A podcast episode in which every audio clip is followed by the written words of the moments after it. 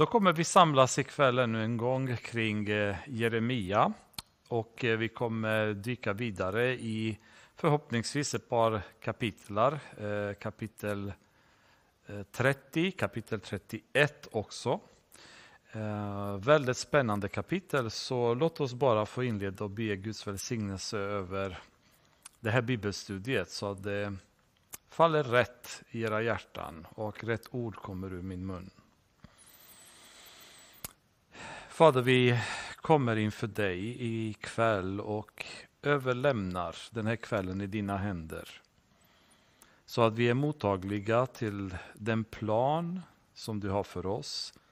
Vad det är du vill tala om för oss, Herre, så ber vi att du ska göra det. Låt våra hjärtan öppnas så att vi hör ditt ord. Tack Herre för de skatter som du har begravt i Bibeln där vi kan ständigt gå ner och mata oss med. Jag ber att den läran som kommer därifrån ska generera tillväxt i våra liv, förändringar, ska ge oss mer beslutsamhet i vår relation med dig, Herre. Att vi ska söka dig mer, lära känna dig mer, umgås med dig mer och ta mer del av den gemenskapen som du vill ha med oss. Herre Jesus, vi ber att du ska vara med oss ikväll. Var med oss i din starka närvaro, Herre. Med din person här ikväll i Pingstkyrkastöpen. Låt din ande fylla oss. I ditt underbara namn ber vi, Herre. Amen. Så, varsågoda och öppna då i Jeremia kapitel 30. kommer vi börja läsa. Detta är det ord som kom till Jeremia från Herren. Han sade, så säger Herren, Israels Gud. Skriv upp en bokrulle. Skriv upp i en bokrulle alla de ord som jag talar till dig. De ser dagar ska komma, säger Herren, då jag ska göra slut på fångenskapen för mitt folk Israel och Juda, säger Herren. Jag ska låta dem komma tillbaka till det land som jag gav åt deras fäder och de ska ta det i besittning. Så Jeremia inleder med att Gud denna gång ber honom att skriva upp i en bokrulle allting som man säger till honom. Det har han inte riktigt gjort i eh, många av de andra profetierna utan han har bara fått ett budskap från Gud och gått och profeterat det vidare. Men denna gång så vill Gud att Jeremia antecknar eh, det som Gud säger till honom. Det i sig talar om för oss att det här är ett budskap som är väldigt viktigt och ett budskap som ska bestå så att folk kanske i olika generationer, generationer därefter ska kunna läsa. Eh, och det, av den anledningen så ska allting skrivas ner i en bokrulle, säger Gud till Jeremia. Och eh, Anledningen är ju att det har att göra med framtida händelser. Då. Det står till se dagar skall komma. Så det handlar om eh, evenemang, om händelser som sker i framtiden. Och för det så kanske är det viktigt att då finns den här profetian antecknad så att människor som läser eller som lever igenom de händelserna kan relatera, relatera till vad Gud hade sagt i Jeremia. Um, och då säger dessutom Herren här, till se dagar ska komma, säger Herren, då jag ska göra slut på fångenskapen för mitt folk Israel och Juda, säger Herren. Så nu plötsligt är budskapet något som går inte bara till Juda, eh, vilket Jeremia har talat väldigt mycket åt under sina år, utan det här är ett budskap som går till Israel och Juda, det vill säga hela Israel, norra stammarna, södra stammarna, hela Israel.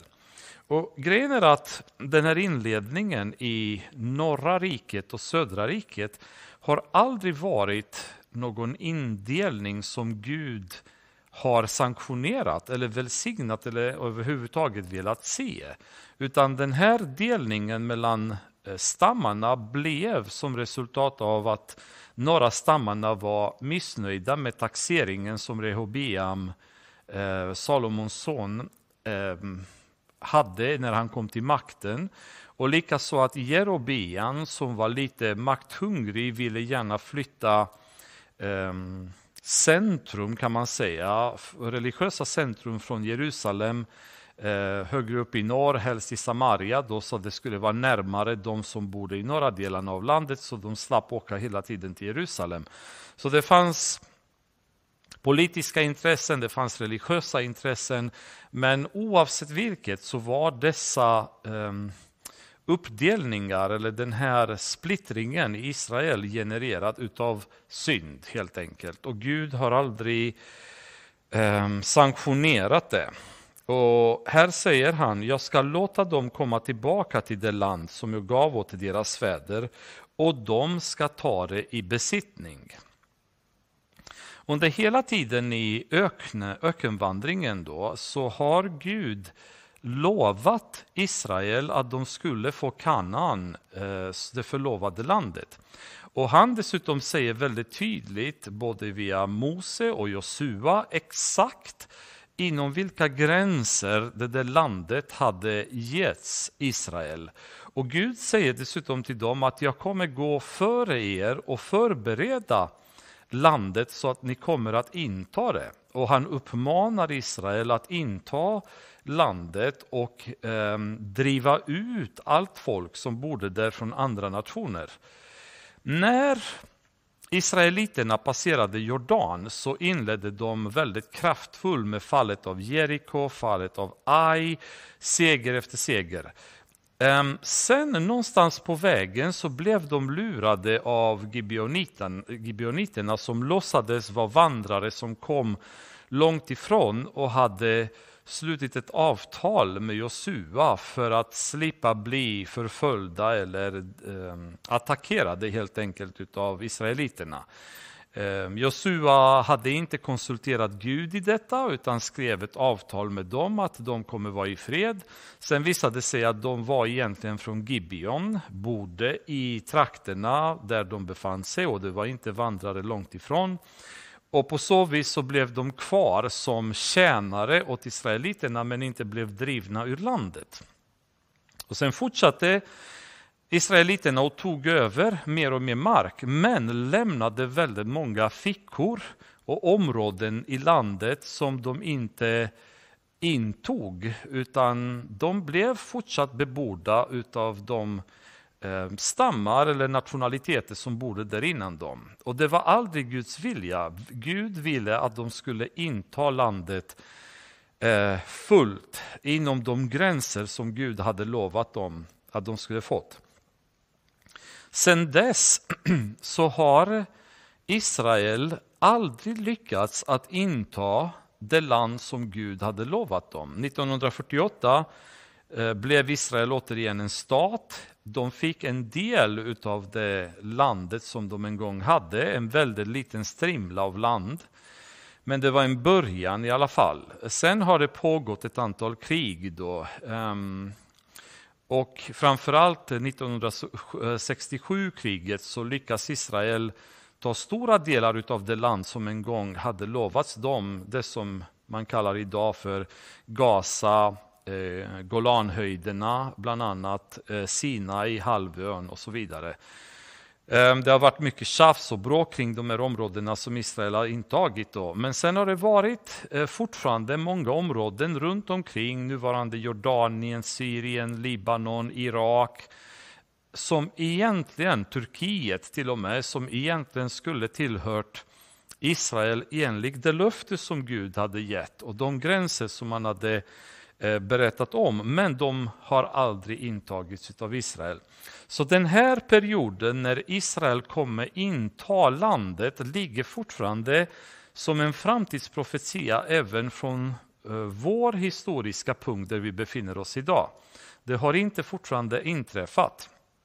Nu har Israel etablerat sig på nytt som nation, men de ligger fortfarande inte inom de gränser som Gud hade gett dem. Då. Ehm, så man kan säga att den här profetian nu som vi går in i kapitel 30, kapitel 31 handlar väldigt mycket om sista tiderna, alltså perioder som ligger även i framtiden för oss, ehm, 2021 där vi befinner oss idag. Så det är bra att ha i åtanke eftersom det kan vara lite svårt annars att förstå väldigt många delar av de här två kapitlen. Vers 4. Detta är vad Herren har talat om Israel och Juda. Så säger Herren, ett rop av förfäran har vi hört, fruktan och ingen frid. Fråga och tänk efter, brukar män föda barn? Eller varför ser alla män hålla sina händer på höfterna som kvinnor i barns nöd? Och varför har alla ansikten blivit så dödsbleka? Vet detta en stor dag, ingen är den lik. En tid av nöd är detta för Jakob, men han ska bli räddad ur den. Och det ska ske på den dagen, säger Herren Sebaot, att jag ska ta oket från din nacke och bryta sönder det och slita av dina band. Inga främlingar ska längre tvinga honom att känna sig, utan de ska känna Herren, sin Gud, och David, sin kung, som jag ska låta uppstå åt dem. I de här korta verserna så är det enormt mycket inmatat när det gäller framtiden. För i vers 7 så står det att detta är en stor dag, ingen är den lik. En tid av nöd är detta för Jakob. Och det är vad man kallar för Jakobs nöd. Eh, som har, det är en period som har väldigt många andra namn. Eh, en del av er som är kanske mer bekanta med Daniel, Hesekiel, Uppenbarelseboken bland annat så vet ni att det kommer finnas en period vid sista tiderna som uppfattas eller som definieras som vedermödan under de termer som vi mest känner dem till i svensk kristenhet. Det handlar om den sjunde veckan som Daniel profeterar om i Daniel nionde kapitlet. Där det kommer att finnas en vecka eller en um, period av sju år kan man väl säga. Ni som har varit i Daniel vet, vi har diskuterat igenom vad vecka innebar, eh, ordet på hebreiska och så vidare. Så det handlar om sju år då under sista tiderna. Och under de här sju åren så kommer hända massa olika stora världshändelser. Eh, innan de sju åren så Eh, tror jag i alla fall väldigt bestämt och många med mig att kyrkan kommer att eh, uppryckas eller ryckas upp till himlen. Eh, det blir den församlingens uppryckning. Det finns de som tror att den här uppryckningen kommer ske i mitten av dessa sju år, att efter tre och ett halvt år. En del tror att det kommer ske efter Majoriteten av konservativa bibeltolkarna dock är överens med mig om att det kommer ske innan eh, de här sju åren, eller sista veckan ur Daniels eh, profetia. Eh, han profeterar om 70 veckor, 69 som ehm, skedde kan man säga längre bak i tid och sen ett stort gap och sen kommer sjunde veckan på slutet. Då de sista sju åren. Och den här Jakobs nöd så har det väldigt många namn i Bibeln. Det finns i Uppenbarelseboken, eh, tredje kapitlet, vers 10, så, så kallas det som en tid av prövning. I Uppenbarelseboken 6, 16 till, till 17, 11 till 18, 14 till 19. Jag går bara snabbt igenom, men eh, ni har möjlighet att läsa själva sen hemma så kallas det en tid av vrede. Eh, vidare i Uppenbarelseboken, 14 kapitlet, vers 7, 15 kapitlet, vers 4, 16 kapitlet, vers 5 till 7, så kallas det en tid av dom. Eh, och sen i Jesaja 24, eh, vers 20 till 21, så är det en tid av straff. Det kallas också för Herrens dag. Eh, och vi kan ta och läsa just om Herrens stora dag som Sefania benämner det som. Ehm, och det är exakt samma period han pratar om. Och Sefania kapitel 6 ska vi gå till, äh, kapitel 1 ska vi vända till. Och så läser vi från vers 14 till vers 18. Herrens stora dag är nära ja nära och den kommer med hast. Hörde Herrens dag, då ropar hjältarna i ångest. En vredens dag är den dagen, en dag av ångest och nöd. En dag av ödeläggelse och förödelse, en dag av mörker och dimma. En dag av moln och dis, en dag då ljud av horn och härskri höjs mot de befästa städerna och de höga murtornen. Då ska jag ge människorna en sådan ångest att de går omkring som blinda därför att de har syndat mot Herren. Deras blod ska spridas som stoft och deras kroppar som orenlighet. Varken deras silver eller deras guld ska rädda dem på Herrens vredesdag. Av hans nitälskans eld ska hela jorden förtäras. Till fullständigt och med hast ska han göra slut på alla de som bor på jorden. Alltså en otrolig tid som kommer träffa, eh, inträffa eh, när vi närmar oss sista tiderna. Och för allt vi vet så kan det vara väldigt snart. Vi känner väldigt många av oss att allting rusar så snabbt mot slutet nu. Det är så mycket som händer i världen som tyder på att det finns inte mycket kvar. Den här tiden närmar sig. Ehm, och jag är helt övertygad om att det är så. Eh, sen exakt när det kommer, det vet vi inte eftersom först måste församlingen eh, komma upp till himlen, till Jesus och den tiden vet ingen människa när det är. Men däremot så känner vi, väldigt många av oss kristna, att det är inte långt kvar. Det är ganska nära när den tiden kommer. Och det som följer efter det är ju eskaleringen av ondska på jorden. Så idag så är inte ondskan, det är inte synden, är inte helt fri på jorden att härja fritt. Um, djävulen kan inte härja fritt på jorden utan ondskan är fortfarande strikt kontrollerad av Gud. Och Gud sätter fortfarande gränser för vad ondskan får sträcka sig till. Hur långt får synden sträcka sig? Gud är fortfarande den som bestämmer gränserna för detta. Vi har återigen, om vi går tillbaka till jobb, exempel på detta, hur djävulen hela tiden pressar och försöker att, att slå jobb hårdare och hårdare, men han kan aldrig slå jobb hårdare än Gud tillåter honom, därför att Gud sätter permanent gränser för ondska. När kyrkan tas upp till himlen, när uppryckningen sker och vi eh, möter Jesus eh, så att säga, på väg upp till himlen, därefter så kommer ondskan släppas fri. Så föreställ er den, det elände som finns på jorden idag, så kommer det bli så mycket värre därför att då kommer inte begränsningarna finnas utan ondskan släpps fri. Och de första tre och ett halvt åren kommer vara relativt lugna för jorden då. Det kommer ske saker, antikristen kommer till makten, han intar och befäster sin position. Oroligheter kommer ske och så vidare. Men eh, halvvägs igenom denna period av sju år efter tre och ett halvt år, det är då egentligen den perioden som Gud pratar om här i Jeremia, Jakobs nöd eller det vi kallar för vedermödan, då börjar det. Så efter tre och ett halvt år, då händer kan man säga två, om, eller två områden där, där mycket kommer hända i.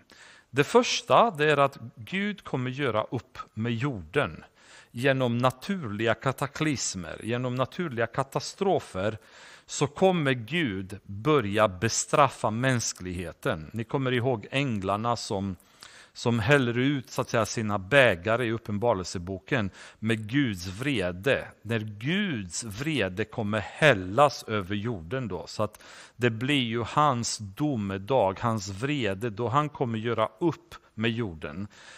Och samtidigt så intensifierar Antikrist eh, sin onda aktivitet. Dock i hans fall så är han främst fokuserad på att förinta Guds folk, det vill säga judarna.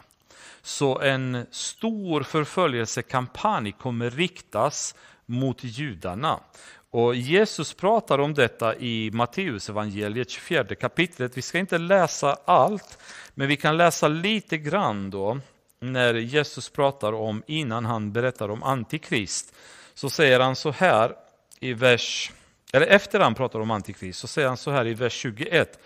Då ska det bli en stor nöd att något liknande inte förekommit sedan världens begynnelse och aldrig mer ska förekomma. Alltså Jesus säger, det ni kommer se då har jorden aldrig någonsin gått igenom. En sån förödelse, en sån nöd. Och om det inte skulle, om inte den tiden förkortades skulle ingen människa bli frälst. Men för de utvalda skull kommer den tiden att förkortas. Och i det här fallet så är det utvalda främst Israel. Så antikristens mål kommer vara att förinta Israel och då säger Jesus till dem att när ni ser förödelsestigelsen som profeten Daniel har pratat om, pratat om, då får ni bara fly. Eh, då ska ni inte ens vänta därför att han kommer vara så extremt aggressiv till att eh, förfölja Israel så alla måste bara fly och gömma sig ifrån honom. Och det kommer bli en fruktansvärd tid av nöd då eh, judarna kommer kämpa, ehm, kan man säga, med allt de kan för att hålla sig vid liv, för att överhuvudtaget gå vidare. Och vore det inte för Guds nåd så skulle ingen kunna klara sig. Så att den perioden kommer bli eh, dubbelt så förskräcklig på grund av att samtidigt som antikristen härjar fritt så kommer Gud göra upp med resten av jorden, med syndarna, med mänskligheten som har vänt honom ryggen i alla år. Nu är det dags. Nu har Gud fått nog. Ehm, en tid som jag verkligen är glad att vi som församling inte kommer delta i, utan jag har en stark tro att det här är någonting som vi eh, kommer räddas ifrån. Det finns jättemycket sagt om det i Bibeln, vi ska inte gå in på det. Men det är ju den här tiden av nöd som det, det talas om här. Och om vi tittar på judarnas historia så har de gått från fångenskap till fångenskap och plågande eh, kungar som har förtryckt dem jättemånga gånger. Allt ifrån att de har varit sin, i, i Egypten, sen när de har kommit från Egypten så ett tag senare under kungarnas tid så kommer de i assyriska fångenskapen, hela norra riket som åker i fångenskap. Eh, sen kommer det babyloniska fångenskapen då, som eh, vi kommer gå igenom senare i Jeremia, som redan egentligen har påbörjat nu, men Eh, det kommer bli värre sen. Eh, efter att judarna återvänder, eller, um, återvänder hem så är de fortfarande under eh, persiska kan man säga, dominansen, så de är inte självständiga. Och efter persin, persiska tiden så blir det eh, mellantestamentaliska perioden, de 400 åren då judarna är till stor del under grekiska imperiets förtryck och romarrikets. Och sen kommer vi in i Nya testamentet då Israel är under romarrikets förtryck. Och sen eh, efter år 70 mer eller mindre så förstörs Jerusalem, judarna sprids över hela världen, de har inget land i eh, 2000 år ungefär. Och under tiden förföljs de nästan överallt där de befinner sig. Alltifrån spanska inkvisitionen till progromerna i Ryssland, till Hitlers koncentrationsläger, till Osmanska rikets attacker på judar.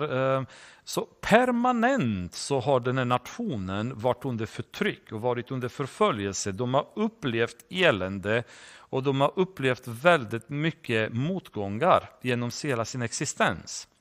Men ändå så säger Jesus att det här är ingenting. Det här har bara varit en övning inför vad det, det komma skall.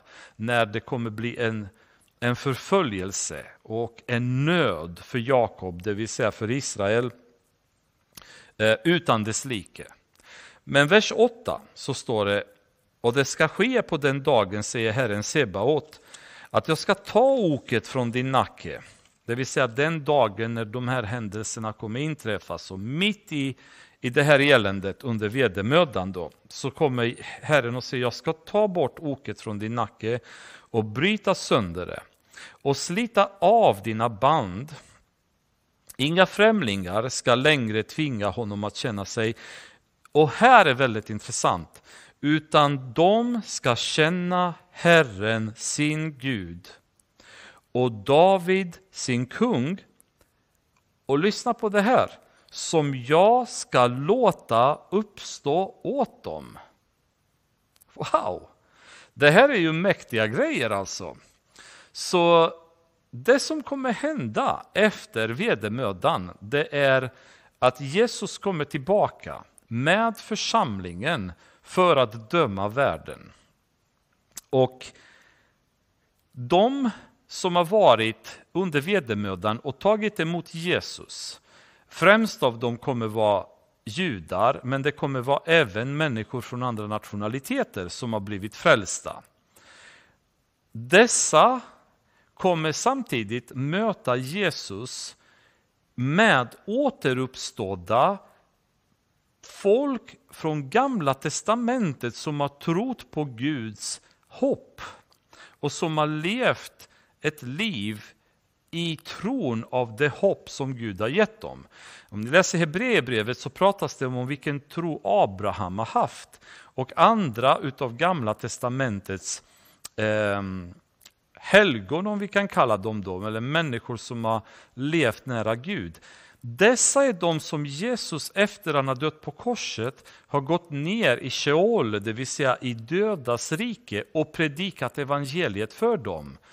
Därför att det var det evangeliet som de har trott på utan att ha vetat vad det var eller hur det kommer bete sig. Men de har ju trott på det evangeliet och Jesus nu har gått ner i det dödas rike, predikat evangeliet till dem och nu kommer dessa återuppväckas och kommer återigen på jorden och dömas ihop med de andra som finns på jorden. Och de som är frälsta och de som tillhör Jesus kommer sen gå in i vad vi kallar för tusenåriga riket.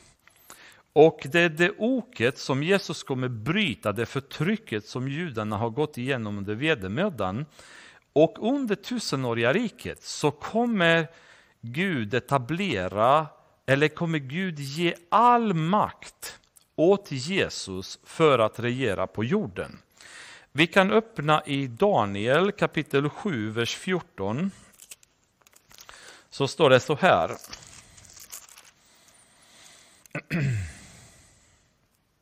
Åt honom, honom gavs makt och ära och rike och alla folk och stammar och språk måste tjäna honom. Hans välde är ett evigt välde som inte ska ta slut och hans rike ska inte förstöras. I Lukas evangeliet eh, så kan vi läsa i ska vi se.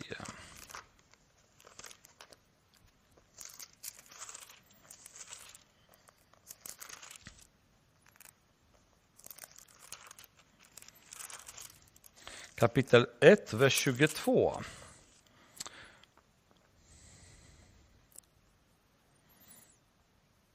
Nej, det var det inte. Det var ju fel. Eh, det var Jesaja kapitel 2 som vi skulle läsa i. Eh, det var nog en annan vers det där. Jesaja kapitel 2 är ju tydligare. Vers 2 4. Så står det så här. Det ska ske i den yttersta tiden att det berg där Herrens hus är ska stå fastgrundat och vara högst bland bergen, upphöjt över alla höjderna. Alla hedna folk ska strömma dit. Ja, många folk ska gå iväg och säga Kom, låt oss gå upp till Herrens berg, till Jakobs hus. Han ska undervisa oss om sina vägar så att vi kan vandra på hans stigar. Till undervisning ska gå ut från Sion, Herrens ord från Jerusalem. Han ska, han ska döma mellan hedna folken och skippa rätt åt många folk. Så eh, när Jesus kommer under tusenåriga riket, då kommer han fysiskt instaurera en teokrati där han kommer regera på jorden och tillsammans med honom så kommer att finnas eh, furstar som kommer regera med honom. då. Hesekiel, om vi öppnar i kapitel 34, vers 23-24, så står det så, som eh, här om den regeringstiden. då. Hesekiel faktiskt pratar ganska mycket om just de bitarna. 34, 23 24. Jag ska låta en herde uppstå gemensam för dem alla och han ska föra dem i bet, nämligen min tjänare David. Han ska föra dem i bet och vara deras herde. Jag, Herren, ska vara deras Gud, men min tjänare David ska vara förste ibland dem. Jag, Herren, har talat.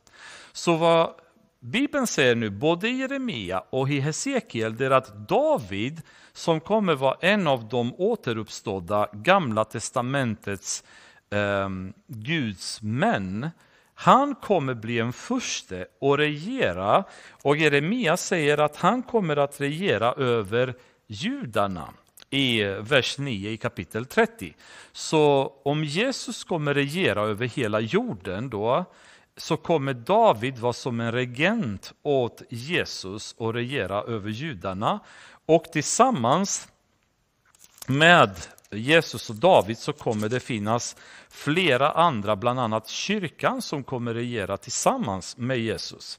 I Hesekiel 37, 24-25 eh, så står det min tjänare David ska vara kung över dem och de ska alla ha en och samma herde. De ska leva efter mina föreskrifter och hålla mina stadgar och följa dem. De ska bo i det land som jag gav åt min tjänare Jakob, det land där era fäder bodde. De ska själva bo där, de och deras barn och deras barnbarn till evig tid. Och min tjänare David ska för evigt vara deras furste. Mycket intressanta verser där vi ser hur Ehm, tusenåriga riket formas då, där människorna som återuppstår kommer få då funktioner i det här riket och regera ihop med Jesus. Och David kommer vara den som kommer att regera över sitt folk, över judarna. Nu kan en del tycka att det är inte David man tänker på, utan att man tänker på att Jesus regerar, att Jesus som kommer från David, är det faktiskt om honom det pratas om. Men det är, det är ju föga troligt att det är så, därför att dels så står det här i vers 9, de ska känna Herren sin Gud och David sin kung, som jag ska låta uppstå åt dem. Eh, dessutom så ingenstans i Bibeln är David eller Jesus refererad som David. Det finns en massa olika eh, referenser till David om Jesus. Eh, han kallas för en telning av David, av Davids skott, Davids son, David rotskott, Davids ät, ättling. Men ingenstans eh, där man säger min tjänare David tänker man eller refererar man till någon annan är just David själv. Så det är faktiskt David det pratas om och förväntas regera ihop med Jesus under den här perioden eh, under tusenåriga riket. Och det är ju det löftet som Gud ger judarna då. Så efter den här perioden, Gud säger det kommer bli en period av nöd, men sen så kommer jag att bryta det här oket som har legat på er, mitt folk, i alla år. Och då kommer Herren vara er kung och David kommer vara en furste åt honom och regera över er. Underbar tid om man var jude förstås, det här måste betytt väldigt mycket. Så frukta inte du min tjänare Jakob, säger Herren, och var inte förskräckt du Israel, ty jag ska rädda dig ur landet i fjärran och dina efterkommande ur det land där de hålls fångna. Jakob ska komma tillbaka och leva i fred och säkerhet och ingen ska förskräcka honom. Ty jag är med dig, säger Herren, för att rädda dig. Jag ska göra slut på alla de hedna folk bland vilka jag har spritt ut dig. Så Gud säger att du kommer leva i full frihet och säkerhet. Och den tiden har fortfarande inte kommit. Det är vi kanske överens om när vi tittar på att Israel bombas var och varannan dag av raketer från Gaza och terrorister och så vidare. Så den, den tiden har fortfarande inte kommit för dem, men det kommer att komma under tusenåriga riket när de äntligen regeras på riktigt utav Jesus då och då får de frid, då får de trygghet, då får de säkerhet. Och Gud kommer göra upp med resten utav hedna folket då, men dig ska jag inte tillintetgöra, säger Herren. Utan jag ska, jag ska bestraffa dig med rättvisa. Till alldeles ostraffad kan jag inte lämna dig. Med andra ord så har synden som judarna och Israel begått varit så stor. Så Gud, trots hans kärlek och han återupprättar dem och hjälper dem tillbaka, kan ändå inte låta dem ostraffade. Därför att hans rättvisa kräver att straff utdelas. Och därför säger Herren, jag ska inte till inte göra er så som jag gjort med de andra, men ostraffade kan jag inte låta er. Därför att det är, det är rättvist, men jag ska straffa er med rättvisa, säger Herren. Till så säger Herren, obotlig är din skada, oläkligt ditt sår. Alltså synden är så stor helt enkelt. Ingen tar sig an din sak för att se om ditt sår. Det finns inga läkemedel och ingen läkedom för dig. Det finns inga läkemedel som botar synd. Verkligen inte. Det finns ingen möjlighet att bli av med synd med läkemedel. Det finns ingen möjlighet att bli av med synd genom psykologer. Det finns ingen möjlighet att bli av med synd genom att göra goda gärningar. Det finns ingen möjlighet att bli av med synd genom att, att försöka att meditera eller rabbla upp ramser. Det finns inget läkemedel, det finns ingenting som botar synden annat än Jesu Kristi blod. När människan blir frälst och tar emot Jesus i sitt hjärta, då kommer synden tvättas bort. Det, det enda som kan ta bort synd, det är, han, det är tron på hans offer på korset. Hans blod är det som gör oss rena, vita som snö, säger Bibeln. Det finns inga läkemedel och ingen läkedom för dig. Alla dina älskare har glömt dig och frågar inte efter dig. Ty med en fiendens slag har jag slagit dig, jag har straffat dig hårt. Till din missgärning är stor och dina synder många. Varför ropar du över din skada? Obotlig är din plåga därför att din missgärning är stor och dina synder många har jag gjort dig detta. Så under den här perioden i vedermödan så kommer säkert väldigt många judar ropa i desperation till Gud och undra vad är det som händer? Varför måste vi stå ut med detta? Och Gud säger därför att era missgärningar är så stora. Det är så mycket ni har gjort. Så det är ingen idé att ni ropar därför att ni måste gå igenom det här. Det här straffet måste ni, ni gå igenom på grund av att synden har varit så stor. Men sen så går Gud vidare och säger, men nu ska alla som ätit av dig bli uppätna och alla dina motståndare. Ja, alla ska gå i fångenskap, de som skövlat dig ska bli skövlade och alla som plundrat dig ska jag lämna till plundring. Jag ska låta dig tillfriskna och läka dina sår, säger Herren, dig som man kallar det fördrivna det Sion som ingen frågar efter. Så säger Herren, så jag ska göra slut på fångenskapen för Jakobs hyddor. När man säger hyddor så menar man ofta stammarna, Jakobs olika stammar, och förbarma mig över hans boningar. Staden skall återbyggas upp på sin höjd och palatset ska stå på sin rätta plats. Från den ska lovsång höras och rop från glada människor. Jag ska föröka dem och de ska inte bli färre. Jag ska ära dem och de ska inte anses obetydliga. Hans söner ska bli som förr. Hans menighet ska bestå inför mig och jag ska straffa alla som förtrycker honom. Hans ledare ska vara en av hans egna, hans härskare ska utgå från hans mitt. Jag ska låta honom komma nära mig och nalkas mig. Till vem är den som vågar sitt liv genom att nalkas mig, säger Herren. Mycket intressant del här i vers 21 där, Jesus, där Gud säger hans ledare ska vara en av hans egna. Hans härskare ska utgå från hans mitt. Så nu kommer Israel inte regeras utav andra nationer eller förtryckas av andra. Nu kommer de ha egna ledare och egna härskare. Men så står det, till vem är det den som vågar sitt liv genom att nalkas mig? Vilket innebär att den ledare som kommer leda folket kommer samtidigt kunna utföra de prästerliga eh, Eh, aktiviteterna. Det var prästen som alltid gick in i Guds närvaro i den allra heligaste. Och det var förknippat med stor fara att gå inför Gud. Eh, hade man gjort minsta fel, då kunde Gud slå prästen på plats och han kunde dö direkt. Så därför var de alltid, de hade en rep runt foten så att ifall han skulle dö, dö där i allra heligaste så folk skulle kunna dra ut honom för ingen hade kunnat gå in och hämta honom därför att då hade de själva dött om de gick in där.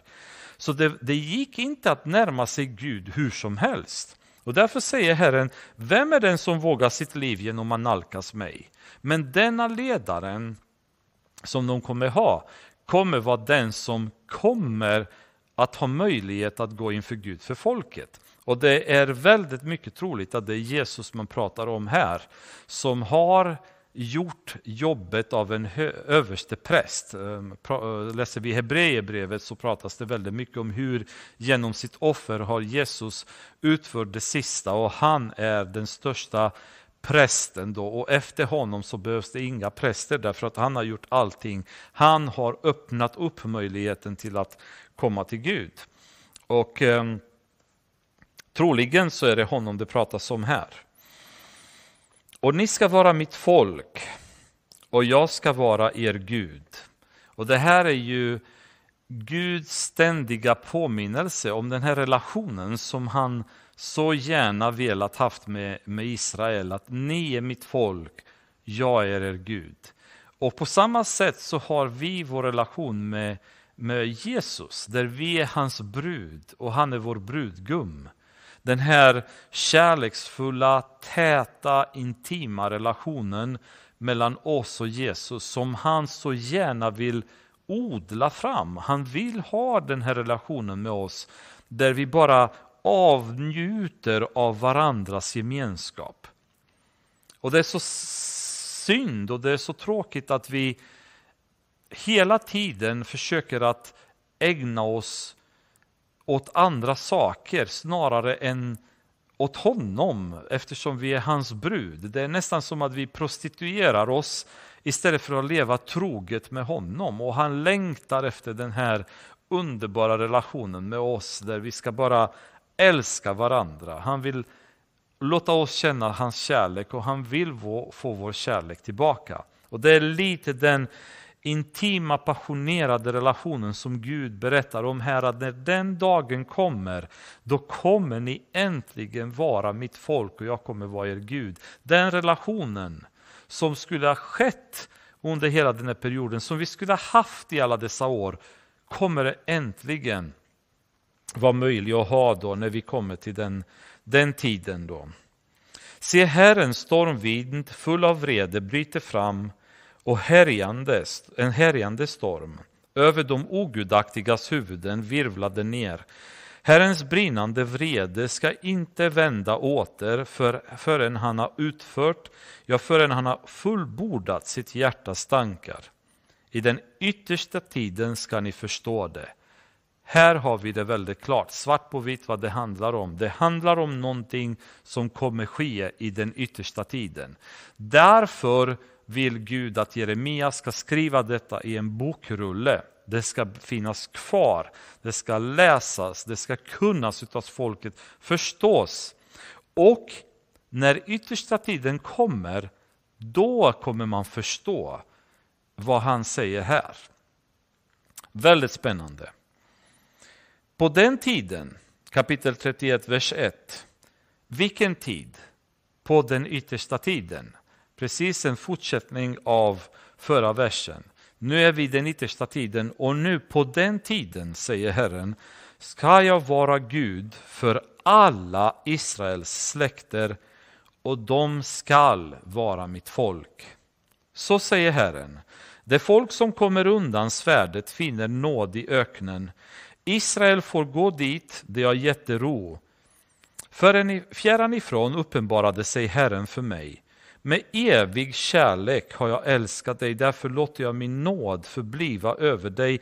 Än en gång ska jag upprätta dig så att du blir upprättad, du jungfru Israel. Än en gång ska du ta upp din tamburin och dra ut i dans bland dem som är glada. Än en gång ska du plantera vingårdar på Samariens berg och de som planterar ska själva njuta av frukten. Till en dag kommer då väktare ska ropa på Efraims berg Kom och låt oss dra upp till Sion, upp till Herren vår Gud. En beskrivning utav en, en, ett land som nu får läkedom. Folket är tillbaka, glädjen börjar strömma fram. Eh, sång och dans ehm, är igång. Och väktarna som är på Efraims berg, Efraims berg är ungefär i mitten av landet och vars uppgift är alltid att hålla ögonen öppna för inkräktare och kunna detektera dem. De behöver inte bry sig om det längre. Det finns inga faror som hotar Israel längre, utan då är väktarna där och ropar till folk, kom, eh, vi drar upp till Sion, till Herren vår Gud, därför att i Jerusalem kommer Jesus sitta och regera därifrån över hela jorden. Dit kommer alla jordens folk komma för att möta honom, för att höra honom, för att höra hans dom när dom behöver förklaras. Och väktarna på Efraims berg, de vallar in folket in till Sion för att möta Herren. Vilken underbar tid det kommer vara där i, i eh, i tusenåriga riket och vi kommer finnas med och delta i detta, vilket är oerhört spännande. Verkligen ser fram emot det. Till så säger Herren, jubla i glädje över Jakob, höj fröjderop över honom som är den främste bland folken. Brist ut i lovsång och säg, fräls Herre ditt folk, de som finns kvar av Israel. Det ska finnas väldigt få kvar i Israel efter vedermödan som kommer gå att frälsa. Många kommer gå under under de sista tre och ett halvt åren. Så de, eh, de som finns kvar av Israel, så jag ska föra dem från landet i norr och samla dem från jordens yttersta hörn Bland dem både blinda och halta, både havande kvinnor och barnaföderskor. I en stor skara ska de komma tillbaka hit. Gråtande ska de komma, men jag ska leda dem där de går bedjande fram. Jag ska föra dem till vattenbäckar på en jämn väg där de inte ska stapla. Ty jag är en fader för Israel och Efraim är min förstfödde son.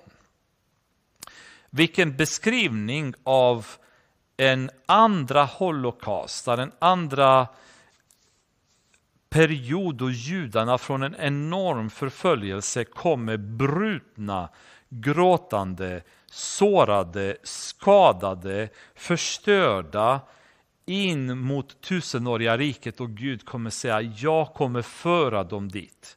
Jag kommer hjälpa dem dit. Vi ser bilder idag när Amerikanerna kom i koncentrationslägren i Auschwitz och Birkenau och Dachau och så vidare. Och människorna som var där, brutna, förstörda, skelett, sörjande och hur de kommer ut därifrån där de knappt vågar tro att de är fria.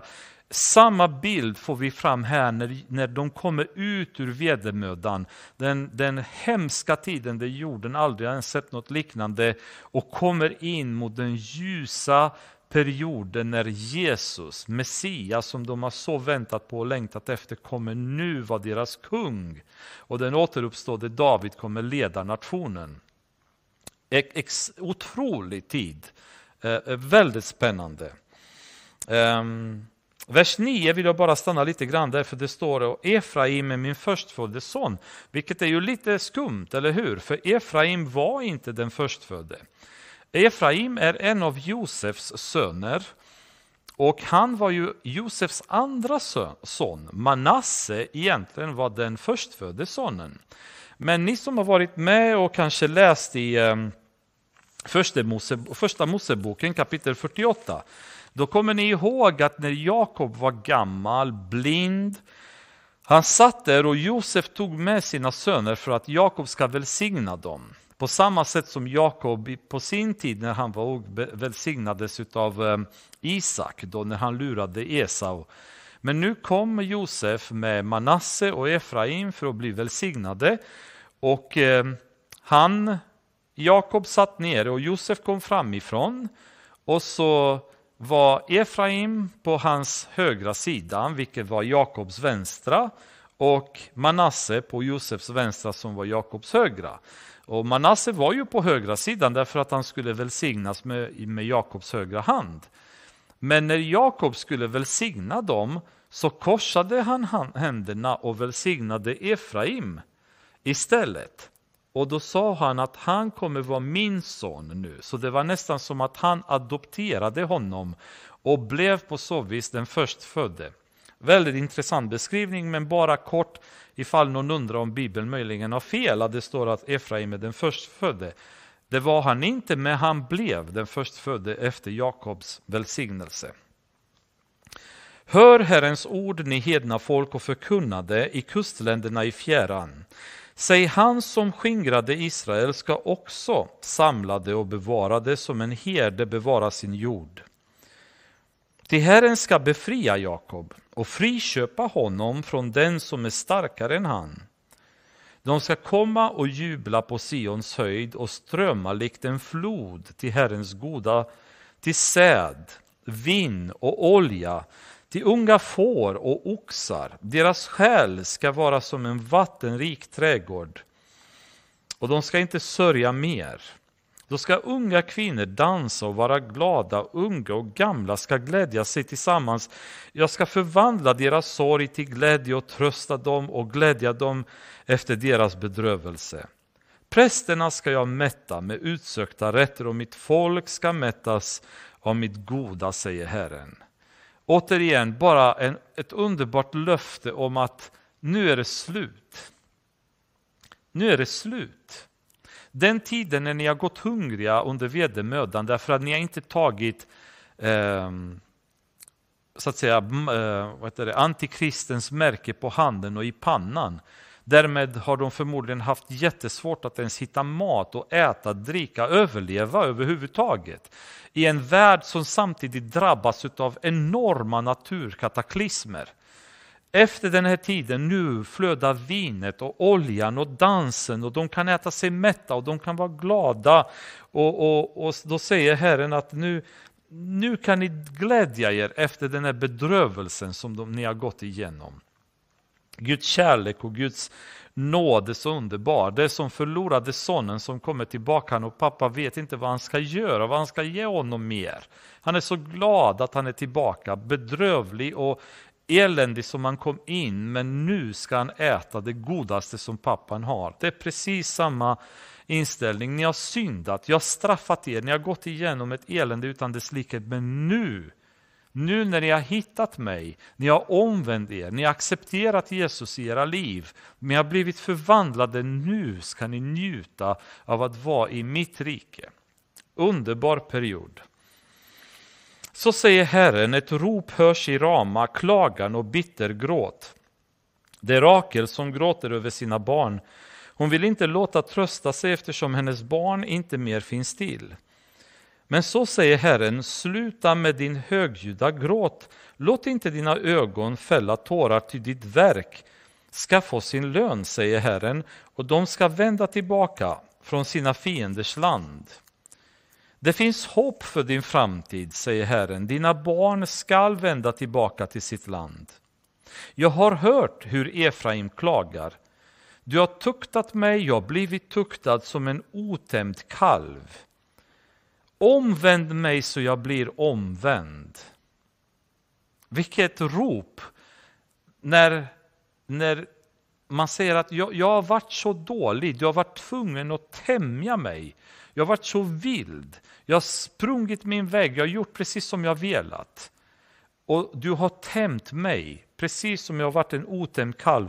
Men sen det här ropet, omvänd mig så jag blir omvänd. Längtan efter att ge sitt liv till Gud. Och det är ju den längtan som människor idag har när de närmar sig Jesus. Det blir nästan att det är så övermäktigt att, att möta hans helighet, hans kärlek, hans nåd. Så man, man blir helt bruten. Man behöver Guds hjälp att hjälpa oss att omvända oss. För ibland är vi människor så otämda. vi, vi springer vår väg, vi gör precis som vi vill. Vi spjärnar emot, vi kämpar, vår högmod går emellan och vi gör allt vi kan för att fly Gud. Men till slut så måste vi nästan ropa till Gud när vi kommer till botten av vårt liv. Snälla hjälp mig att komma till dig. Ge mig styrka att omvända mig. Hjälp mig att kunna förstå var jag befinner mig och kunna komma till dig. Och Gud hjälper oss. Den, det hjärtat som är brutet, det är det Gud är ute efter. Människan som längtar så efter omvändelse.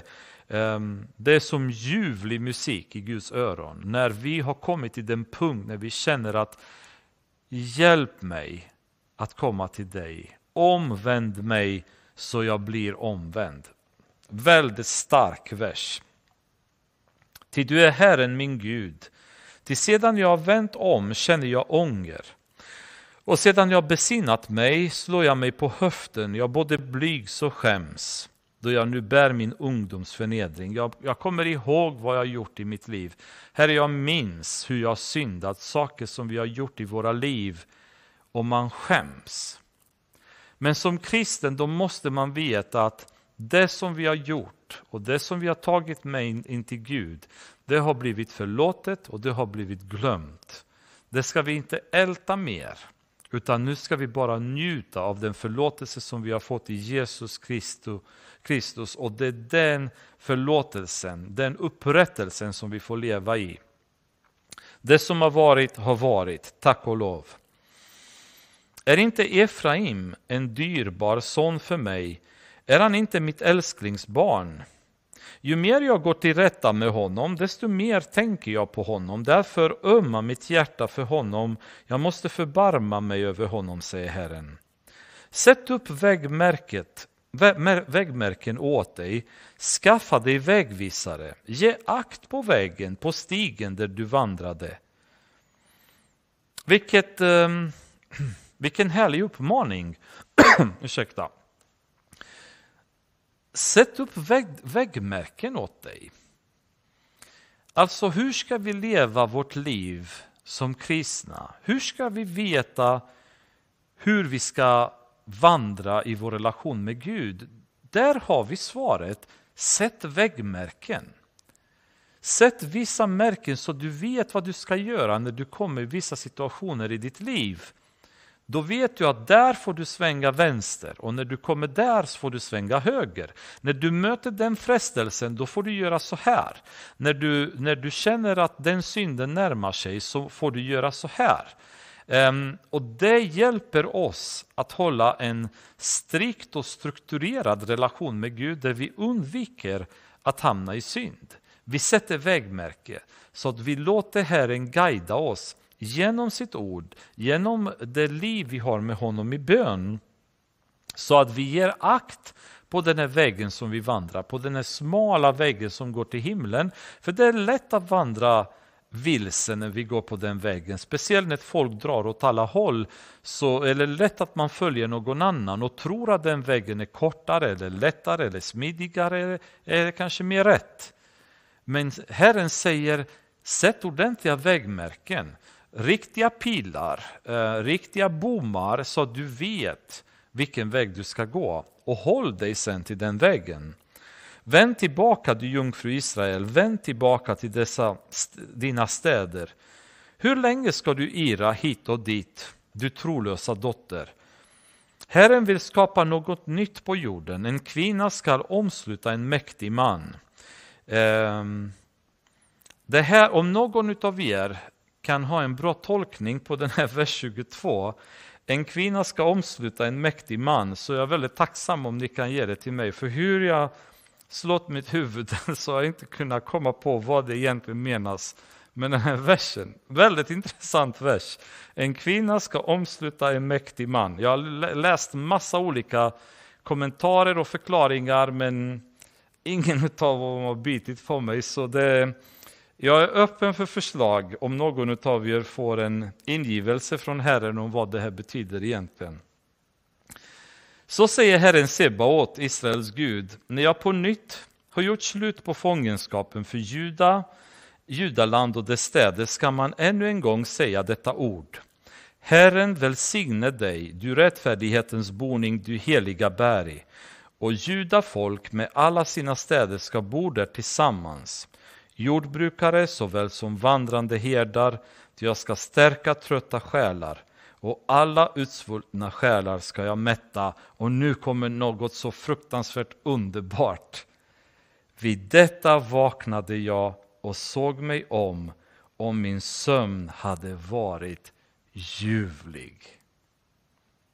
Jeremia var som i en dröm när han fick en syn av den tusen, det tusenåriga riket, den perioden när jorden blir helad och Israel är tillbaka i sitt land och lever under David och Messias styre. Och han säger, min sömn var ljuvlig. Vad underbart att ha de här tankarna, att kunna få Eh, sådana drömmar när vi sover, så att vi vaknar på morgonen och bara känner, oh, vilken sömn, vad ljuvligt det var. Väldigt härlig vers. Se, dagar ska komma, säger Herren, då jag ska beså Israels land och Judaland med säd av människor och med säd av djur. Och liksom jag vakat över dem för att rycka upp, bryta ner, fördärva, förgöra och skada. Ni kommer ihåg de tidigare kapitlen när Gud hade kallat Jeremia just att göra detta. Att riva ner, att, eh, att fördärva, förgöra. Då. Det var ett bud som Gud hade gett honom. Nu säger han, på samma sätt som dessa har gjort, nu ska jag vaka över dem för att bygga upp och plantera, säger Herren. På den tiden ska man inte mer säga fäderna har ätit sura druvor och barnens tänder blir ömma av dem. Det vill säga folk betala för någon annans synd. Då. Ehm, utan var och en ska dö genom sin egen missgärning. Den som äter sura druvor får själv ömma tänder. Nu kommer varje generation, varje befolkningsgrupp stå för sina egna synder. Inte behöva betala för synder som förfäderna har gjort, vilket var ju fallet för Israel. Hela den här fångenskapen bland annat har som resultat att de, deras förfäder under en lång tid har brutit mot det förbund som Gud hade gjort med dem.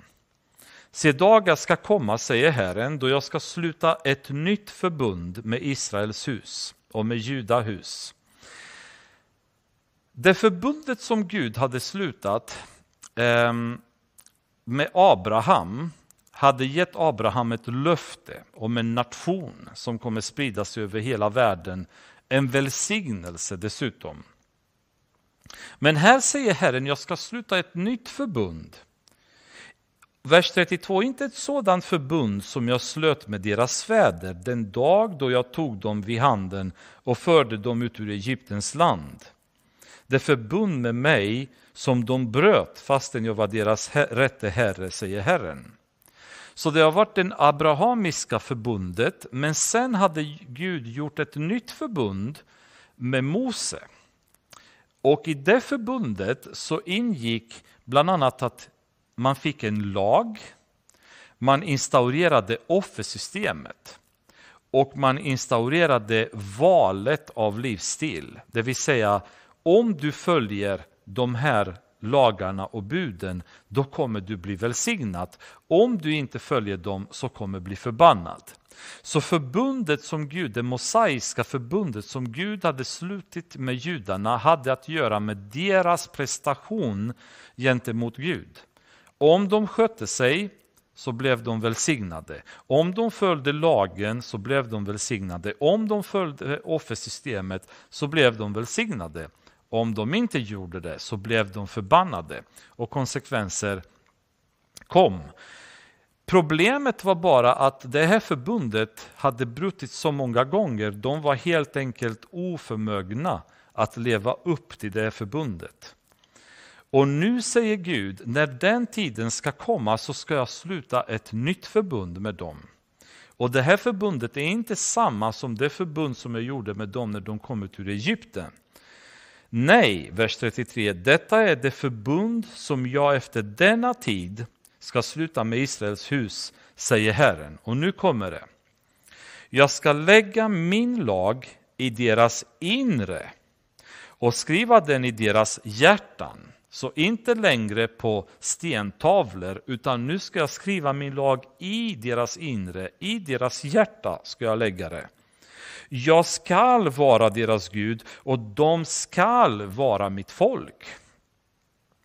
Då ska de inte mer behöva undervisa varandra, ingen sin broder och säga lär känna Herren, till alla ska känna mig från den minste bland, bland dem till den störste, säger Herren.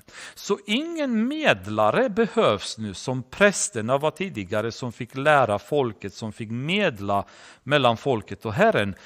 Borta, Därför att nu är Jesus den som regerar och han är den överste prästen och han är den som har öppnat den allra heligaste och kommunikationsvägen direkt till Gud så att Gud kan komma och bo i oss. Hans lag är skriven i vårt hjärta och han lär oss själv. Så det är ju samma nu som kyrkan har gått igenom kan man säga, där vi har blivit frälsta. Nu kan Israel få det förbundet också och ta del av Jesu offer och kunna gå in i det nya förbundet.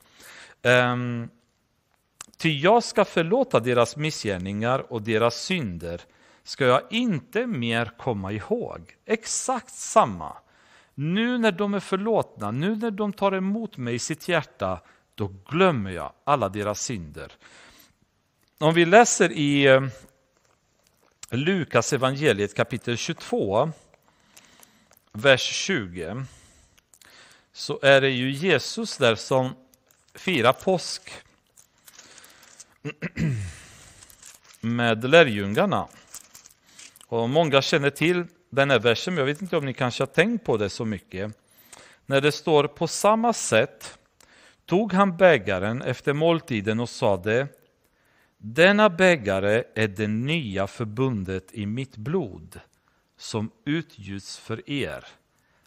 Alltså vi läser det här och tänker bara, ah, vi, vi kanske hoppar över och tänker ah, Jesus utgjuter sitt blod för oss. Men tänk vad det här ordet innebar för judarna när de förstod det, om de förstod det.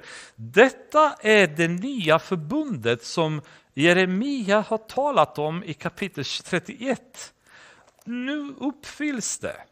Detta är mitt blod nu som, som, yes, som utgjuts för er, det nya förbundet. Det är det som Gud hade lovat om att skulle hända. I Hebreerbrevet kapitel 8 kan vi läsa ännu mer utvecklat i vers eh, 6 och 8.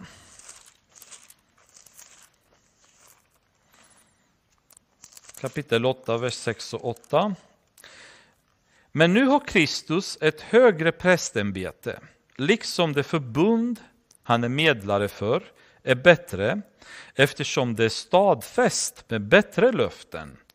Ty om det första förbundet hade varit utan brist skulle det inte behövas plats för det andra, men Gud förebrår dem när han säger, och nu fortsätter exakt den här passagen från Jeremia 31 kapitlet som vi har precis läst, som, som står citerat här i Hebreerbrevet och sen i avslutning till det, vers 13, så står det när han talar om ett nytt förbund har han därmed förklarat att det, det, att det förra är föråldrat. Men det som blir gammalt och föråldrat är nära att försvinna. I Hebreerbrevet kapitel 9, vers 15 står det sedan så här. Därför är Kristus medlare för ett nytt förbund, för att de kallade skulle få det utlovade eviga arvet sedan han genom sin död hade friköpt oss från överträdelserna under det första förbundet. Under det första förbundet så stod bördan på folket. Ni måste göra så för att bli välsignade och det har inte funkat. I det andra förbundet så säger Gud, nu skall jag göra detta för er. Och Gud kan inte bryta sitt förbund och han är full kapabel att hålla sitt förbund. Nu är inte pressen på oss längre, utan nu är det bara kom och tro på mig, sen är vi i Jesu händer, då tar Jesus över. Och han har makt att hålla oss i sin hand. I Romarbrevet 8 står det att ingen kan rycka oss ur hans hand. Ingen kan rycka oss ifrån hans kärlek. Nu är det han som det som, som, så att säga, som styr förbundet och inte oss längre. För vi har varit inte kapabla att sköta det. Men nu säger Gud, nu är det jag som tar över och jag kommer inte bryta mitt förbund gentemot er. Ett helt nytt förbund som utlovas nu i Jeremia kapitel 31 citeras sen i Hebreerbrevet. Så säger Herren, han som har satt solen till att lysa om dagen och månen och stjärnorna till att lysa om natten i ordnad gång. Han som rör upp havet så att dess böljor brusar. Herren Sebaot är hans namn. Om denna ordning inte längre består inför mig, säger Herren, först då ska Israels släkte upphöra att vara ett folk inför mig för alltid. Så säger Herren, om himlen därovan kan mätas och jordens grundvalar där nere kan utforskas, Först då ska jag förkasta hela Israels släkte för allt vad de har gjort, säger Herren. Med andra ord, aldrig. Så Gud säger, nu kommer det här förbundet vara för evigt. För att det är inga förändringar som kommer ske i de områden som han, han citerar. Därmed så kommer det här förbundet bestå för alltid. Se, dagar ska komma, säger Herren, då staden ska bli uppbyggd åt Herren från Hananel-tornet till hörnporten. Och mättsnöret ska vidare dras rätt fram mot Garebshöjden och ska sedan vändas mot Goa, hela dalen där man lagt lik och aska och alla fälten ner till Kidrondalen. Ni kommer ihåg att i Kidrondalen det slängde de oftast barn som de hade bränt åt Baal och Moloch Eh, det var som en soptip av mänskliga offer av avgudadyrkarsystemet. Då. Ehm, så hela dalen är man lagt lik och aska och alla fälten ner till Kidrondalen och till hörnet vid hästporten österut skall vara helgade åt Herren. Aldrig mer ska staden raseras eller förstöras. Det kommer en tid när synderna kommer bli förlåtna för Israel och för mänskligheten som kommer in från vedermödan in. Folk har varit traumatiserade och gått igenom mycket, sorg och brutenhet. Men nu säger Herren, synderna blir förlåtna och glömda. I psalm 32 som vi kan avsluta med säger David så här. Det är en av psalmerna som förklarar väldigt mycket vad det innebär att ha sin synd förlåten. Han säger salig är den som fått sin överträdelse förlåten, sin synd övertäckt. Salig är den människa som Herren ej tillräknar synd och som i sin ande är utan svek. Salig kommer vara den tiden när inte synden kommer finnas längre bland Israel och Gud kommer kunna göra upp med dem genom en otrolig skärseld som de går igenom i andra delen av den sjunde veckan. Men sen kommer han ta emot dem som sitt folk och han kommer vara deras Gud igen. Och Jesus, Jesus kommer regera med rättfärdighet. Herre Jesus, vi ser fram emot de här tiderna. Åh, Herre, när vi kommer bara tillsammans med dig komma tillbaka och se jorden helad i det ursprungliga tillståndet. När allting kommer bli som det var i början, Herre Jesus, med dig som den som regerar. Du har rätt att regera över jorden. Du är den som har friköpt jorden genom ditt blod. Och Herre Jesus, vi tackar dig för att du älskar oss så mycket och du aldrig gav upp. Och du har kämpat hela vägen för vår skull. En underbar tid, Herre, som väntar. Vi vet att mitt emellan så blir det en fruktansvärd tid för mänskligheten. Jag ber för många själar som inte känner dig, Herre Jesus. Här i stöpen, vänner, släktingar, familjemedlemmar hos oss, Herre, som inte har mött dig. Åh Jesus, jag ber att deras ögon ska öppnas, att kunna se dig och ta emot dig, Herre. Sluta springa och omvända sig till dig, Herre. Vi tackar dig, Herre Jesus. I ditt underbara namn ber vi och Fader, jag ber att du ska lyssna på vår bön ikväll. Amen.